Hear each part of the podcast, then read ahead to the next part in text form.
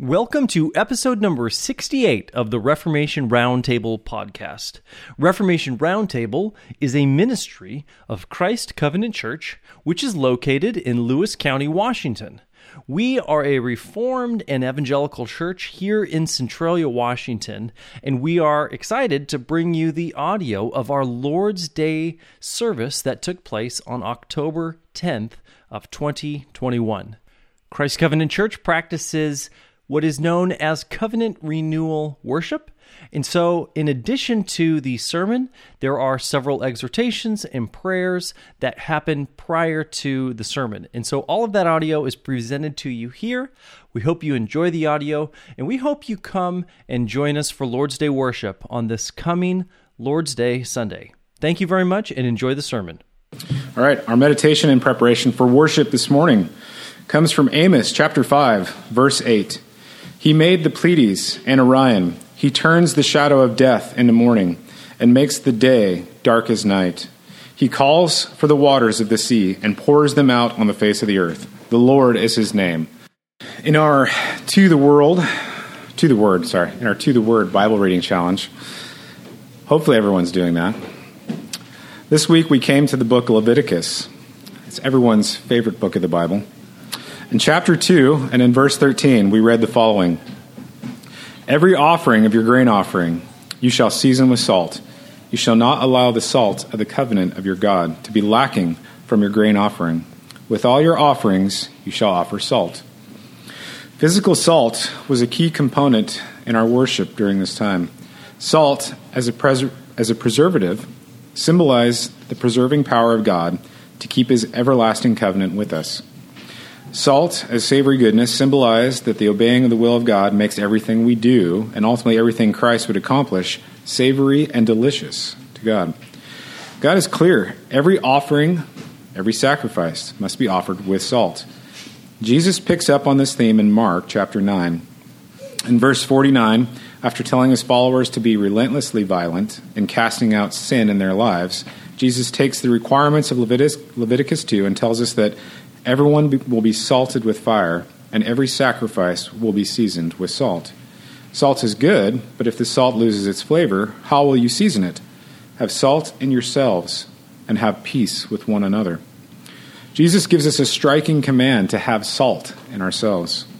Have you ever considered, when seeking to obey Jesus, this command in particular? How exactly does one go about having salt in oneself? Thankfully, Jesus tells us the answer in the same breath have peace with one another. And having peace with one another, we are obeying the command of God that every offering to Him be accomplished with salt. And since we have been exhorted to present our own bodies to God as living sacrifices, we also know that our lives and our bodies will also be seasoned with both fire and salt. As we seek to have peace with one another, let us do it in faith, knowing that we can expect fiery trials to season and transform us into living sacrifices that will ascend as a pleasing aroma to our God. This will remind us is our, to, of our need to confess our sin. Scripture says in Colossians 2, verses 13 and 14, And you, being dead in your trespasses and the uncircumcision of your flesh, he has made alive together with him, having forgiven you all, all your trespasses, having wiped out the handwriting of requirements that was against us, which was contrary to us and he has taken it out of the way, having nailed it to the cross.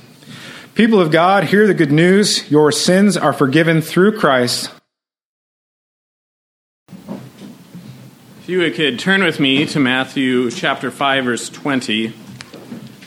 I did uh, accidentally text Joe the wrong passage, but it's not far off. Matthew chapter 5, verse 20.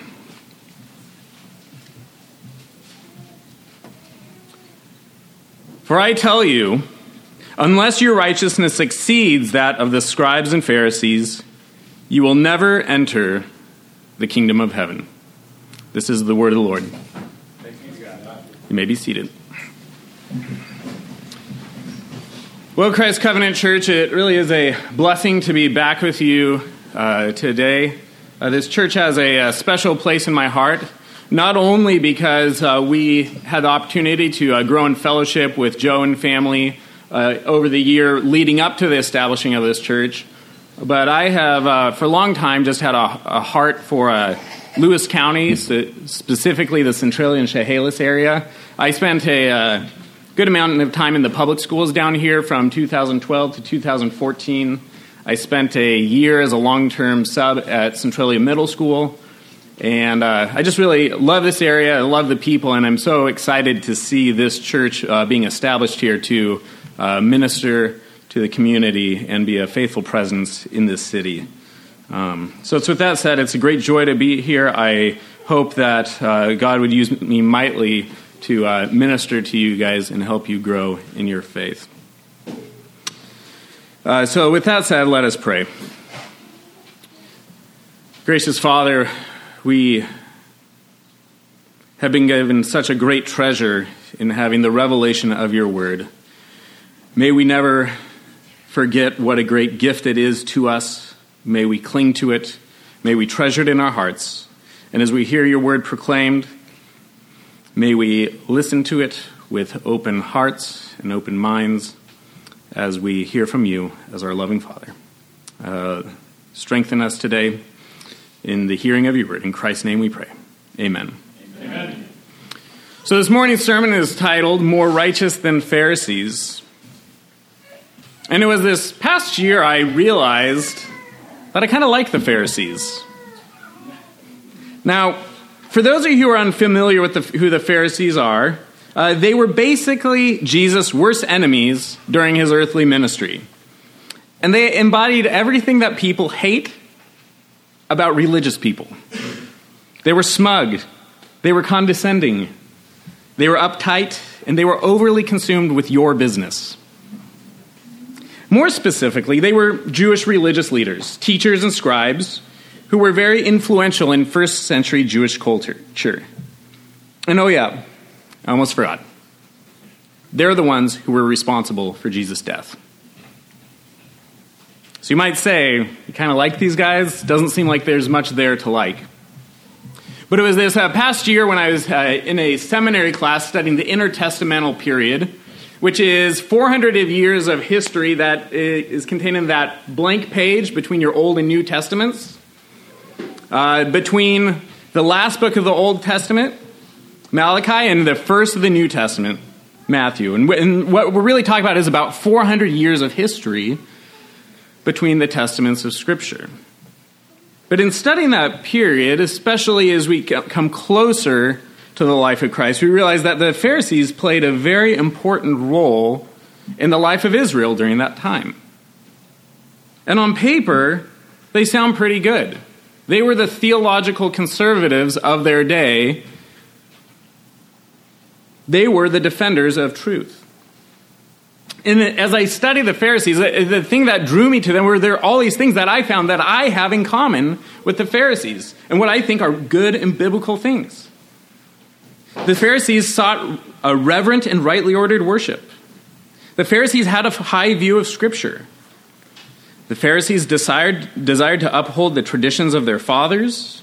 They opposed the liberal theology of the Sadducees. They had a predestinarian big God theology. And they had a system of church government akin to Presbyterianism. I could go on, but I think you guys get the point. In the historical picture, they were the good guys. They're the ones who held the ground for the faith once and for all delivered to the saints. But as I found myself liking these guys, as I found myself relating to these guys who I know from the testimony of Scripture were, for the most part, Jesus' worst enemies during his lifely ministry, I had to ask myself if I was a first century Jew, would I have been an enemy of Jesus? More pointedly, I had to ask myself, Am I an enemy of Jesus now? And it's with all this in my mind that I approached Matthew 5:20 in preparing this morning's sermon, ad- addressing Jesus' assessment of the Pharisees. So as we consider this verse this morning, there's one question we'll be asking of this text, which is, what is the righteousness which exceeds that of the scribes and Pharisees, which Jesus demands of all those who would follow after him. And we'll be really breaking this question down into three parts. We'll look at what is the nature of this righteousness which Jesus speaks about? What are characteristics of this righteousness? And what is the purpose of this righteousness? So, in answering the question, what is this righteousness of which Jesus speaks, we'll be looking at its nature, its characteristics, and its purpose. So let's begin by the nature of the righteousness which exceeds that of the scribes and the Pharisees. Uh, this is a commonly cited passage, but in my experience, there's quite a bit of confusion around it, mainly because of mistaken ideas of what Jesus means with the phrase, your righteousness. What, what is the righteousness of what Jesus is speaking? So I'm gonna, we're going to start by looking at two positions that I think are not what Jesus is talking about before we land on the nature of what Jesus is talking about and the nature of this righteousness. And the first is what I call meritorious righteousness. And I have to be clear, this is not what I think it means. I, I, teach math, and sometimes we give, I give examples of what not to do, but there's always a few kids who space out when I said, this is not how it goes. and then a few minutes later, I see them doing the very thing I said not. So just be clear, this is not what I think that this uh, Jesus is speaking about in this righteousness, meritorious righteousness. So here, here's what this view is, and it's pretty uh, common, at least a, an initial reading of it. It's uh, in this view, the Pharisees were pretty righteous. They knew their Bibles, they had their finances in order, everyone looked up to them. And if, if you asked someone in the Jewish community, hey, who are the most righteous people in town, they'd point to a Pharisee. And in this view, the meritorious view, the Pharisees were pretty good. But Jesus is saying that if you want to be accepted into the kingdom of heaven, you need to even be better than the Pharisees. He says, unless your righteousness exceeds that of the Pharisees. The Pharisees are pretty righteous, but you have to even be more righteous than them. You need to be super good, even more than the Pharisees. But there are two significant problems with reading the passage this way. The first is that it buys into the Pharisees' false view that righteousness is merely about externalities, that your intentions and your motives don't matter. And we'll hear more about this in a minute. The second problem with this view is that it also buys into the false idea that God's justice, that God's favor, can be won by doing enough good deeds. As long as, and as long as you've done more good than evil at the end of days, you will pass God's judgment and get into heaven. So, again, this is not what we think this passage is saying. And so, in short, this could be called the legalistic view and that if we do enough good, more than the Pharisees, we can get in on God's good graces. But the second view is one that the idea is a good one. The idea is a biblical one, but it's wrongly attributed to this text. So we need to get this idea that you can have a good and true biblical doctrine or teaching, but it doesn't mean that it's from the text that you're looking at. You understand that basic distinction? And that's what I'm going to say. I'm going to show you a good biblical teaching, which is the imputed righteousness of Christ, just not from this verse. So the second uh, position that is not from this verse is uh, uh, the imputed righteousness. That's not what Jesus is talking about here.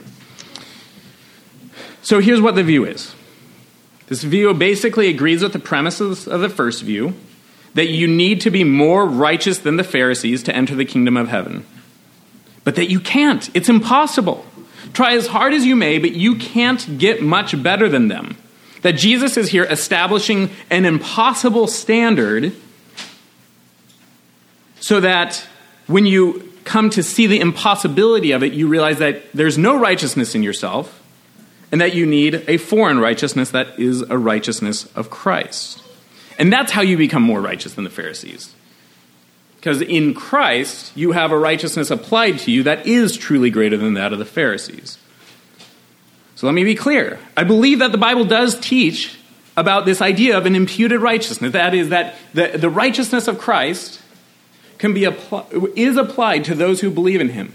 And that on the day of judgment, those who believe in Christ will be declared righteousness not because of any deed of their own, but, because, uh, but purely because of the perfect work of Christ in his life, death, resurrection, and his ascension. 2 Corinthians 5.21 very clearly uh, states this teaching, biblical teaching, in an appointed way. It reads, that for our sake he made him to become sin who knew no sin, so that in him we might become the righteousness of God. So I, I use the phrase imputed, the imputation of uh, Christ's righteousness, or some will extend it, the imputation of the active obedience of Christ. Or we could just think of this as, as the righteousness of Christ, which is applied to those who believe. But like I said, that's not primarily what I think, or fundamentally what this verse, Matthew 5.20, is talking about, even though that's a good and biblical thing.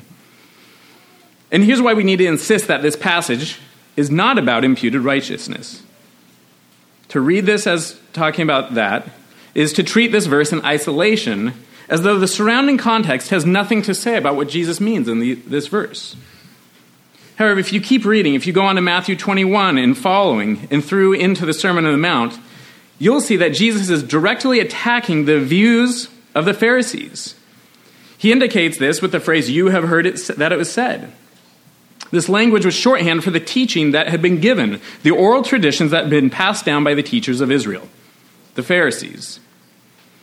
If you follow Jesus' line of thought, he's not pointing the unattainability of righteousness, which wins our favor with God, but he's pointing to the need for personal righteousness for those who would follow after him. And that is what I believe Jesus is speaking about in Matthew 5:20. Jesus is speaking about the need for personal righteousness. That is, it's not, it's not about meritorious righteousness in somehow earning God's favor, which would be unbiblical. It's not about imputed righteousness, which is a biblical idea, just not in this passage. But it is about God's requirement for how we live our lives. And as I mentioned above, this is most clearly seen in the following verses of the Sermon on the Mount, which we'll get into our second question addressing the characteristics of righteousness. But before we get to that, I, I, need to say that if there's any criticism of the second view, which I said is a biblical idea, it's that some people stress the doctrine of imputed righteousness so much that they are nervous to speak about personal righteousness at all. They're, they're nervous to think that someone that there would be something intrinsic in a person that would be righteous. And I think we need to not be timid about that because the Bible does talk about people those who are in covenantal relationship with God as righteous. Yes, that righteousness will never be enough for the day of judgment. Yes, that, that righteousness never wins our favor with God. But we, we can speak of Christians as being righteousness because, in, because of their deeds, because that's the language of Scripture. And though a lot of people who are, who are nervous to talk about this and that all they ever want to talk about is the righteousness of Christ, I don't think these people would ever deny that we are called to righteous living. But we need to be careful. We can't shy away from the demands of Scripture and that Christians are called to righteous living because this, this doesn't have to diminish, the, diminish the righteousness we have in Christ. Let's just survey a few other Scripture passages that just make the call an absolute necessity to personal righteousness uh, in Scripture. I'm going to just go through them. I'm not going to give you enough time necessarily to turn to each one because I have four of them here. But Matthew 7:21 says, "Not everyone who says to me, Lord, Lord, will enter the kingdom of heaven, but the one who does the will of my Father who is in heaven." See the absolute necessity of following Christ in our lives, in our actions. 1 Corinthians 6, 9 through 10 says, Or do you not know that the, that the unrighteous will not inherit the kingdom of God? Do not be deceived, neither the sexually immoral, nor idol- idolaters, nor adulterers, nor men who practice homosexuality, nor thieves, nor greedy, nor drunkards, nor revilers, nor swindlers will enter the kingdom of God. Galatians 5:19 to 21 reads, "Now the works of the flesh are evident: sexual immorality, impurity, sensuality, idolatry, sorcery, enmity, strife, jealousy, fits of anger, rivalries, dissensions, divisions, envy, drunkenness, orgies, and things like these. I warn you, as I warned you before, that those who do such things will not inherit the kingdom of God." And Hebrews 12:14, "Strive for the peace with strive for peace with everyone." for the holiness without which no one, and for the holiness without which no one will see the Lord. Hopefully, the point is clear. The Bible is abundantly clear that personal righteousness is necessary. It isn't meritorious, it doesn't win our favor with God, Only righteousness which comes through faith in Christ can do that, but it is necessary. And if I have lost any of you in this discussion, I apologize. I, a, there's part of me that goes back and forth, but in using idea uh, words and phrases like imputed righteousness. I know sometimes our brains just go as soon as we hear like a word we don't know or a phrase that seems intimidating. Not everybody there is, and maybe this is part of me working with middle schoolers who get so easily discouraged with stuff that I, that I have to be very careful with kind of how I introduce language to them. But if the language of imputed righteousness versus personal righteousness just seemed like word games to you, let me try to clarify. I'm just going to put it as succinctly as possible and then give you an image that might help with this. Imputed righteousness is the righteousness of Christ applied to those who believe. Without this, no one will be able to stand before God on the day of judgment. Personal righteousness is about your life and the extent to which it conforms to the law of God. And these two ideas don't contradict one another, but they work together.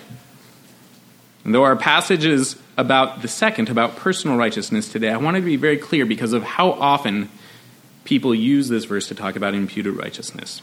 So, the image, to maybe help. Uh, if you're taking notes, you might want to draw this out. And I want us to imagine a circle, but not a circle that's uh, just stationary, but a moving circle with arrows going like this. And if you put imputed righteousness at the top of this circle. That is the righteousness which comes through faith in Christ, and put down at the bottom of that circle personal righteousness. You'll see that imputed righteousness always leads to personal righteousness. Imputed righteousness declares us righteousness, so it says, be righteous. Imputed righteousness reminds us of what Christ did and what, what it cost him to pay for the price of sin so that should serve us to no longer be in sin. And there are a multitude of ways, so many ways, that imputed righteousness always leads to you living your life in a way that conforms to God's law. But personal right, it doesn't stop there. It doesn't just go here. It goes all the way around. Because as we all know, as we strive for righteousness in our own lives, we fail. We become discouraged. We sin and we know that no matter how hard we strive, that personal righteousness will never be sufficient to stand before a perfectly just and holy God. And it always points us back to our need for imputed righteousness. So we see that these two, two notions of righteousness always work together and they feed into one another. And you take one out and you, you, the whole thing crumbles. So if you're still struggling with these ideas, talk to me afterwards. I'd love to talk to you, maybe point you to some resources that would help you think more clearly about this. But hopefully, we understand the basic distinction there, and we will be spending the rest of our time this morning talking about personal righteousness and what that is. So, what are the characteristics of this personal righteousness, this righteousness which exceeds that of the scribes and Pharisees? So, as we look at this, we, we're, we're fundamentally going to have to determine how is this, this righteousness of what Jesus speaks different from that taught and lived by the scribes and the Pharisees. And luckily, Jesus hasn't left us stranded. The section on the Sermon on the Mount, Matthew 5 17 through 6 to 18, offers at least four characteristics of righteousness which help us to see what Jesus is speaking about when he says the righteousness which exceeds that of the scribes and Pharisees we will see that true righteousness conforms to the law of God. True righteousness is of the heart. True righteousness exceeds, uh, true righteousness obeys to the full extent possible, and true righteousness is for God. So, true, first, true righteousness conforms to the law of God. The first thing that we notice, if, if we look at what Jesus' teaching on righteousness in this segment of the Sermon on the Mount is that it is, he's not departing from or doing away with the law of God.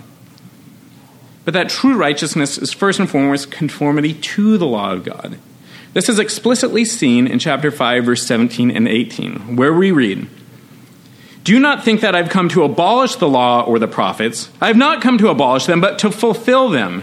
For truly I say to you, until heaven and earth pass away, not an iota, not a dot will pass from the law until all is accomplished. on the surface, this seems to be one area where the Pharisees were correct, at least on paper. They recognized the ultimate authority of the law, and they highly esteemed it. But what we will see as we move forward is that they had a tendency to recast the law according to their own liking and to twist it according to their own purposes. But we also, we have areas where we get caught up with the category of law. And some of this is due to fuzzy thinking or uncertainty as to what the scriptures actually teach about the law. And there's a couple of these that I'd like to address. First is I some people read statements like this from the apostle Paul. You are no longer under law but under grace. And they misread that as saying, hey, there's yeah, the law has nothing to do with my Christian life. I'm no longer under the law. I can't do a full treatment of what Paul's getting at that verse, but I would just say if you think that Paul is completely casting out the law as having any relevance for the Christian life, you need to read, read Paul.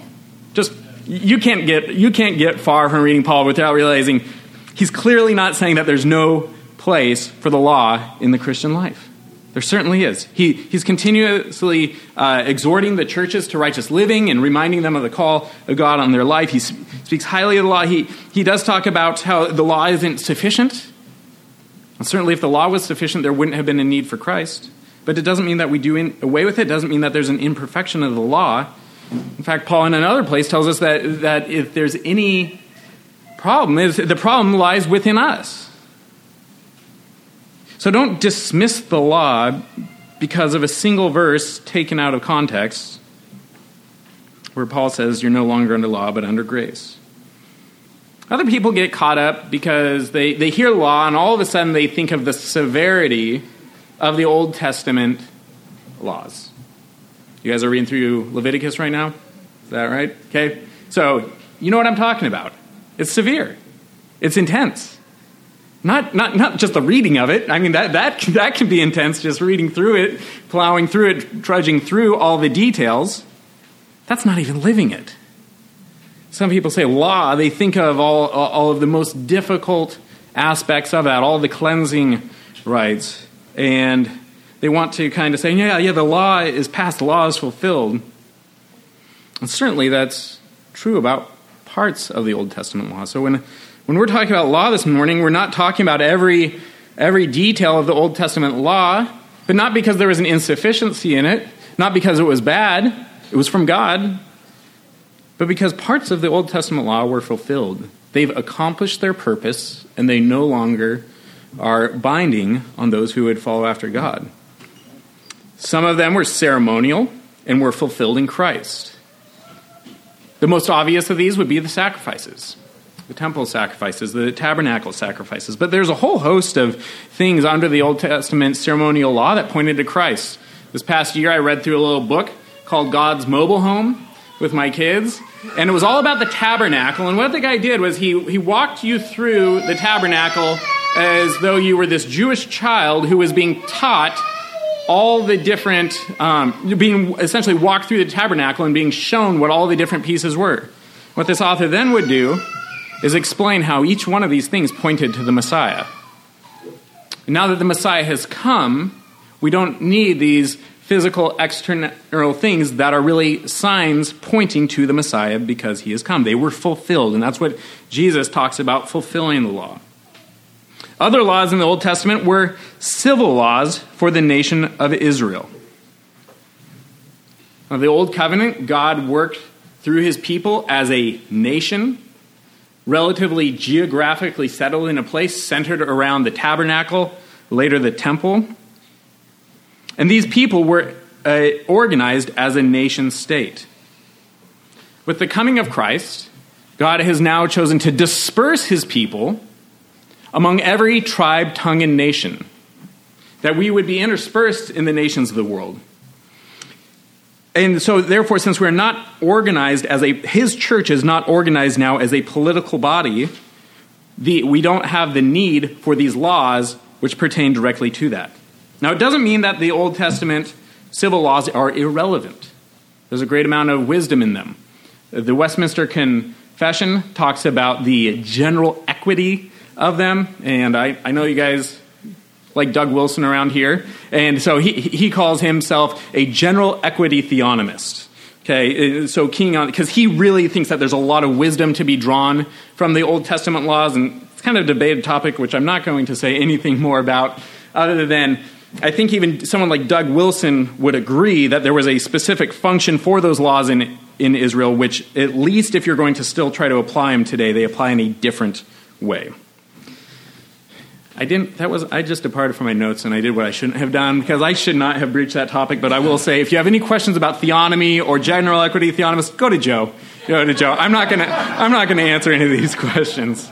Okay, afterward. I'll, I'll talk to you later about imputed righteousness, but don't ask me about theonomy.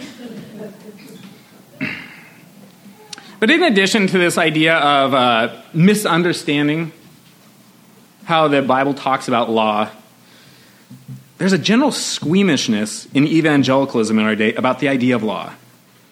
It seems that many people can't think of law without thinking of legalism. And this is a shame. It's not the attitude of Scripture. And actually, just this morning, as part of my Bible reading, I've trying to spend less time on my phone. I've shut off email. I used to, the first thing I would do in the morning was check my phone. So, what I've done is program it to where a psalm pops up on my phone at 6 o'clock every morning. So that can be the first thing filling my mind before I look at anything else, read any emails, check any texts. And this morning it was Psalm 1. Let's just think about, and this is a well known psalm. I'm guessing that many of you in here maybe even have Psalm 1 memorized. But let's rem- remind ourselves what Psalm 1, verses 1 through 3 say about the law. Blessed is the man who walks not in the counsel of the wicked, nor stands in the way of sinners, nor sits in the seat of scoffers, but his delight is in the law of the Lord. His delight. Notice, it doesn't just talk about his mind, it talks, it's talking about the heart. There's an affection, not just a begrudging submission to it, but a delight in the law of the Lord. And on his law he meditates day and night. He's like a tree planted by the streams of water that yields its fruit in its season, and its leaf does not wither. In all that he does, he prospers. Christ Covenant Church, don't fall into the error of being ashamed of God's law. It is our guide, it is our standard of righteousness. And if you find that you have adopted less than a biblical view of the law of God, repent and take time to meditate on it, to delight in it, and its goodness as a gift of God to you. But true righteousness is also of the heart. In Matthew 5 21 to 30, Jesus shows that true righteousness is a matter of the heart. And in this section, Jesus addresses two sins which are perenni- we are perennially tempted to excuse in ourselves murder and adultery. It's interesting and I just have to say, is I'm going to be working through a big chunk of the Sermon on the Mount. I'm not going to be necessarily going verse by verse. I'm assuming a, a fair level of familiarity with the general teachings of the Sermon on the Mount. Uh, if that's not you, I apologize for going through it quickly. We're talking about uh, really Matthew's chapter five and six, and I'd encourage you to spend some time just meditating on what on those teachings of Jesus in that passage. But here, where Jesus speaks about true righteousness being of the heart, he gives murder and adultery as an example. And it's interesting that these are two sins which, when considered in their most literal and outward far form, they are far from the sins that good, upstanding Christians fall into. They're the sins that we think of, oh, the really bad people commit those sins, I would never. But Jesus showing that such a reading of these commands to only focus on the most overt and outward offenses of them is superficial. To truly understand both of these sins, one must understand that they both, adultery and murder, are first and foremost sins of the heart.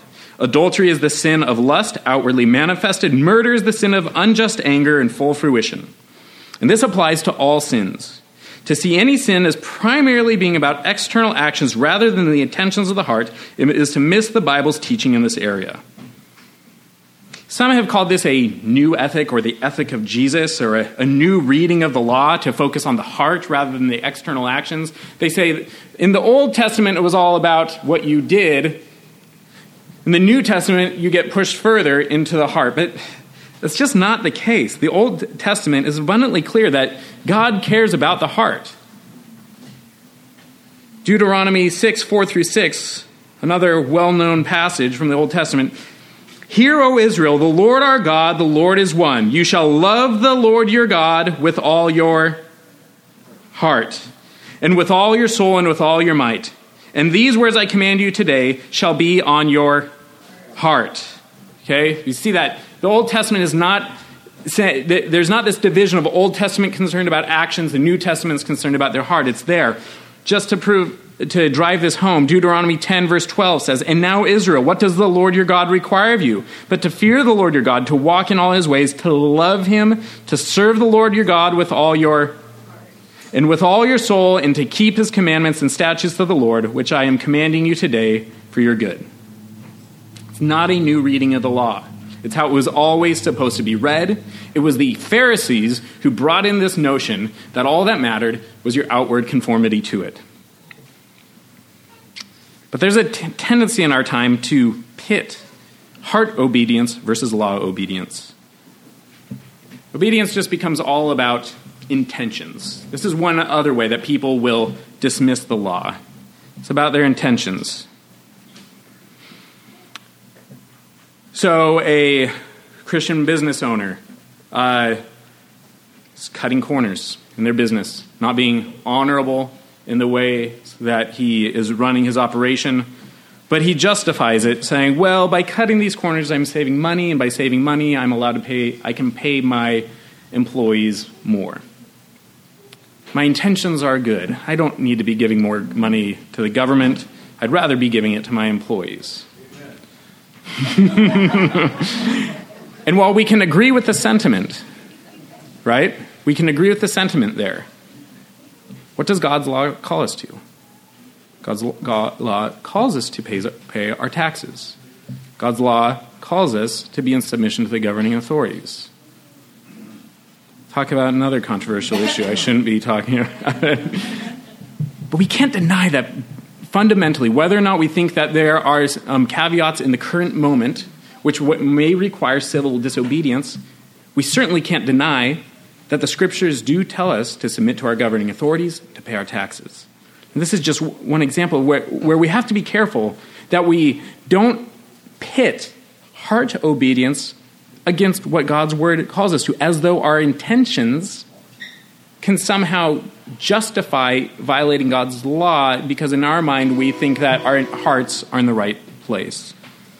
The truth is, heart and obedience and law obedience go together.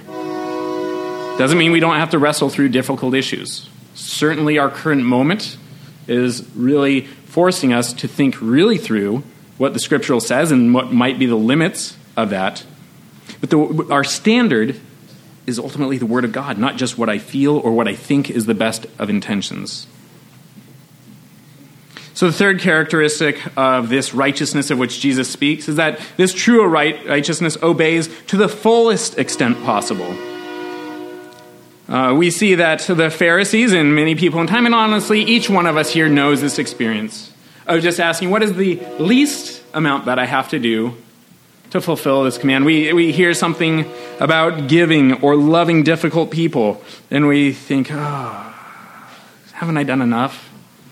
But true righteousness always strives to, to obey what God has called us to to the fullest extent possible. And this is what Jesus addresses in Matthew 5 38 through 48, where he addresses two areas where it's all too easy to settle for the lowest level of obedience justice and mercy. In verses 38 to 42, Jesus challenges the prevailing understanding of eye for eye justice. The idea that sinful actions should receive consequences that match the crime is good and biblical. However, the Pharisees had demonstrated how people can easily use that to go for the minimum amount necessary when confronted with injustice. Similarly, verses 43 to 48 show that loving others, and don't we all think that we do that so well? is much more than loving those who are easy to love. It's much more than just loving our friends. It's much more than loving our families. It's much more than just being a nice person. Jesus is so clear that our call to love extends to the most difficult to love, not just to the most difficult to love, even to our very enemies. The underlying idea in both of these teachings, however, seems to be that we're all too easily attempt to fulfill God's law in the easiest and lowest form. But God's desire is that we would seek the fullest obedience possible. True righteousness seeks full obedience to God's law. And lastly, last of the four characteristics of true righteousness, and these are just four. I mean, there's a lot more that if we continued into the Sermon on the Mount, we could see that there's more that Jesus would say, but these seem to be the four that most directly relate to the Pharisees. But if we, and so the last one is true righteousness is for God. If we stopped our discussion with the heart in full obedience, we may be missing the most significant aspect of true righteousness. For true righteousness must ultimately be from a heart that is set on pleasing God. Jesus confronts this tendency to be more concerned with what man thinks than what God thinks in Matthew 6, 1 through 18, when he speaks about acts of charity fasting and prayer being done before man instead of God. And this is what really the, the Pharisees were so well known for, and which gave so many people this impression that the Pharisees were very righteous people. And in these verses, um, we see that Jesus' great concerns is that we engage in pious acts prayer, fasting, worship, reading scripture not to please God, but to be seen by men. And Jesus rebukes those who would perform these deeds to be seen by men, and even says that they have received their reward in whatever praise that they receive from men. And he's ultimately showing that obedience to be seen by men, to please man, is not true obedience. That's not righteousness. Your intentions matter, and it needs to be to be seen by God. And I was thinking about this, like, what's what's really so wrong about having other people see our good deeds? Like, I think there's part of us that, that gets it. It seems uh, contrived. It doesn't seem genuine. It doesn't seem sincere. It's like, hey, look at me. But I'm just doing this because you're watching me. And, and then the implication is that as soon as you go away, or as soon as you're not there, I'm going to turn around and start doing something else.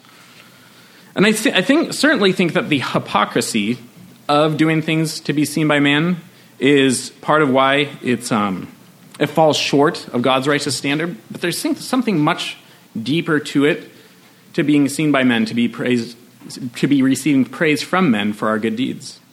And that's because that is because the person who has done that has forgotten that their good deeds are to God and from God.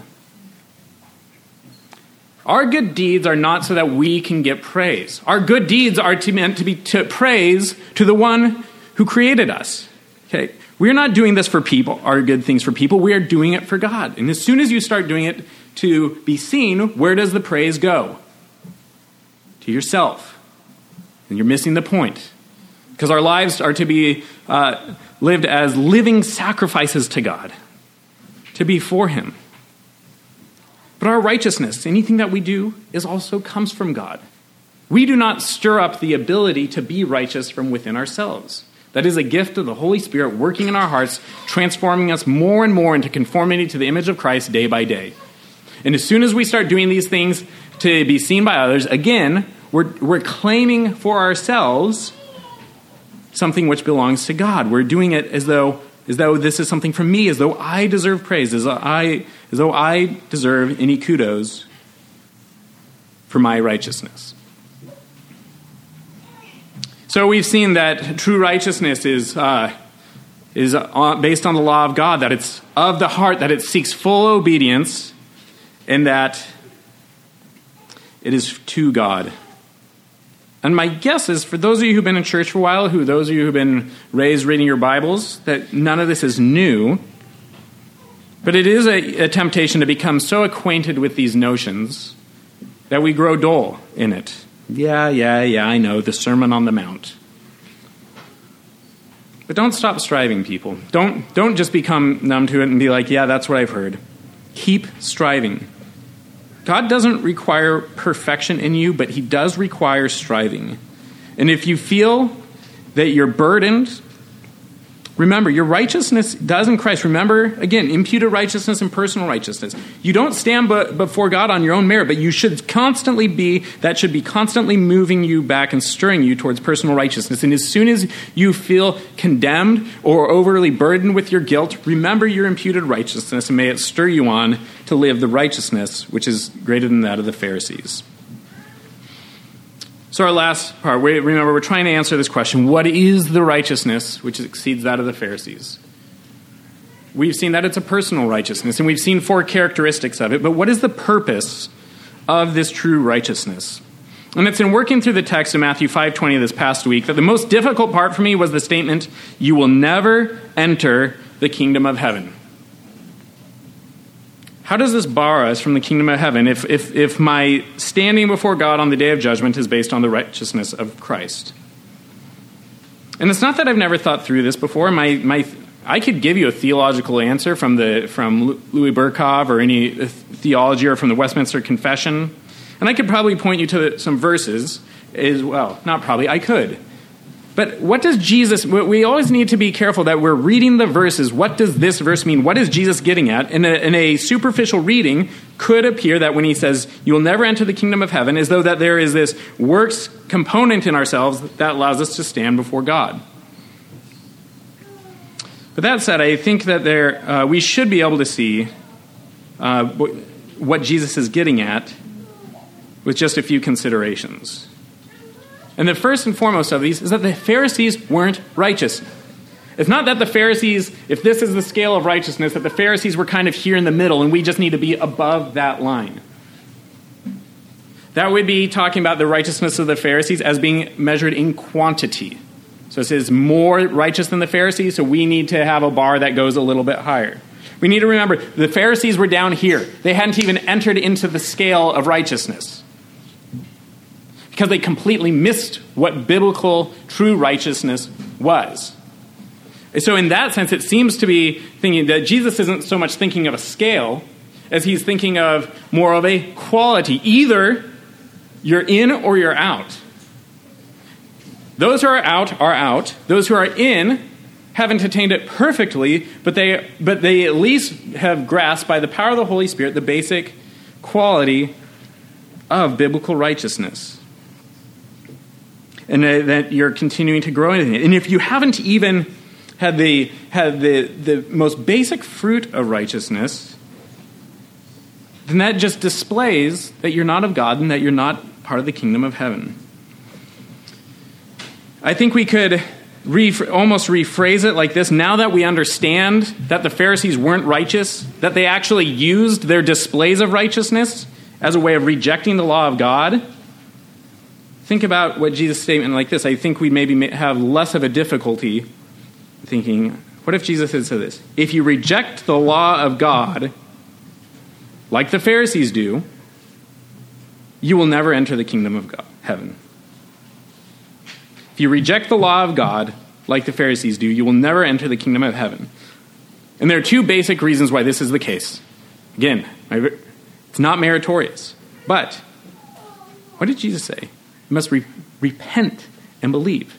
How can you ever repent of your actions, of your sinfulness, if you don't understand what true righteousness is? And secondly, those who have repented, those who have turned to Christ, have been filled with the Spirit of God, and there will be fruit of righteousness. For various people, it will display itself to different degrees, but the redeemed heart will show fruits of true righteousness. So I open this sermon today with my statement on having kind of admitting that I there's part of me that likes the Pharisees or has grown to like the Pharisees in my historical study of them. And I came to the question Am I an enemy of Jesus? Well, I think to answer that question, we really just have to consider what was the error of the Pharisees. They had a false understanding of righteousness. They reinterpreted the law according to their own standards, not of the heart. They tried to minimize what was required of obedience. And ultimately, God wasn't part of the picture when they thought of what true righteousness was. So, what do we need? How could, how could we distill all of that's been said? What is this righteousness of which Jesus speaks? Well, true righteousness is a God centered conformity to God's law. If we ignore God's law, we have remade God in our own image. If we distort our understanding of God's law, we remake the law in our image, after our own liking. So, are we enemies of God? Are we Pharisees? Am I a Pharisee? Are you a Pharisee? Well, examine your heart. Examine what your standard righteousness. Have you twisted God's law? Have you missed the picture? Have you excluded God from your picture of righteousness? Have you grown lazy or apathetic in your striving for righteousness? Have you forgotten God in your striving of it? Have you forgotten that ultimately our, we are all work, all of our works, all of your righteous deeds are for His glory and His glory alone, and not for your own? Christ Covenant Church, we need the mercy of God. We need His grace.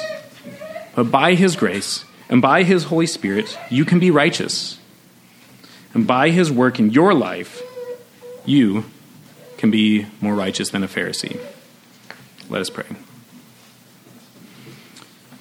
Gracious Father, I plead, please do not let us fall into the, the pits and into the traps which the Pharisees fell.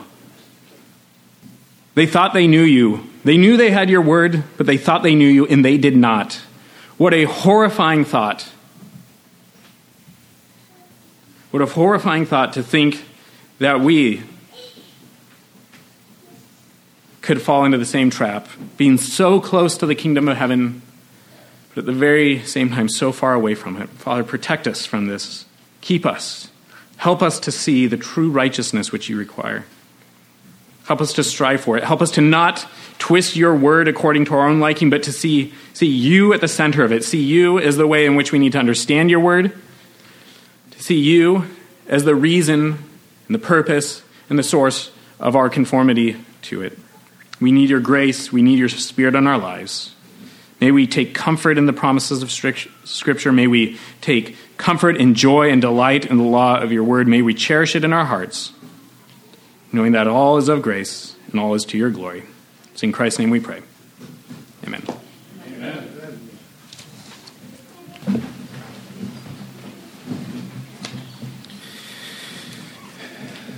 It's now with great privilege that we come to the Lord's table.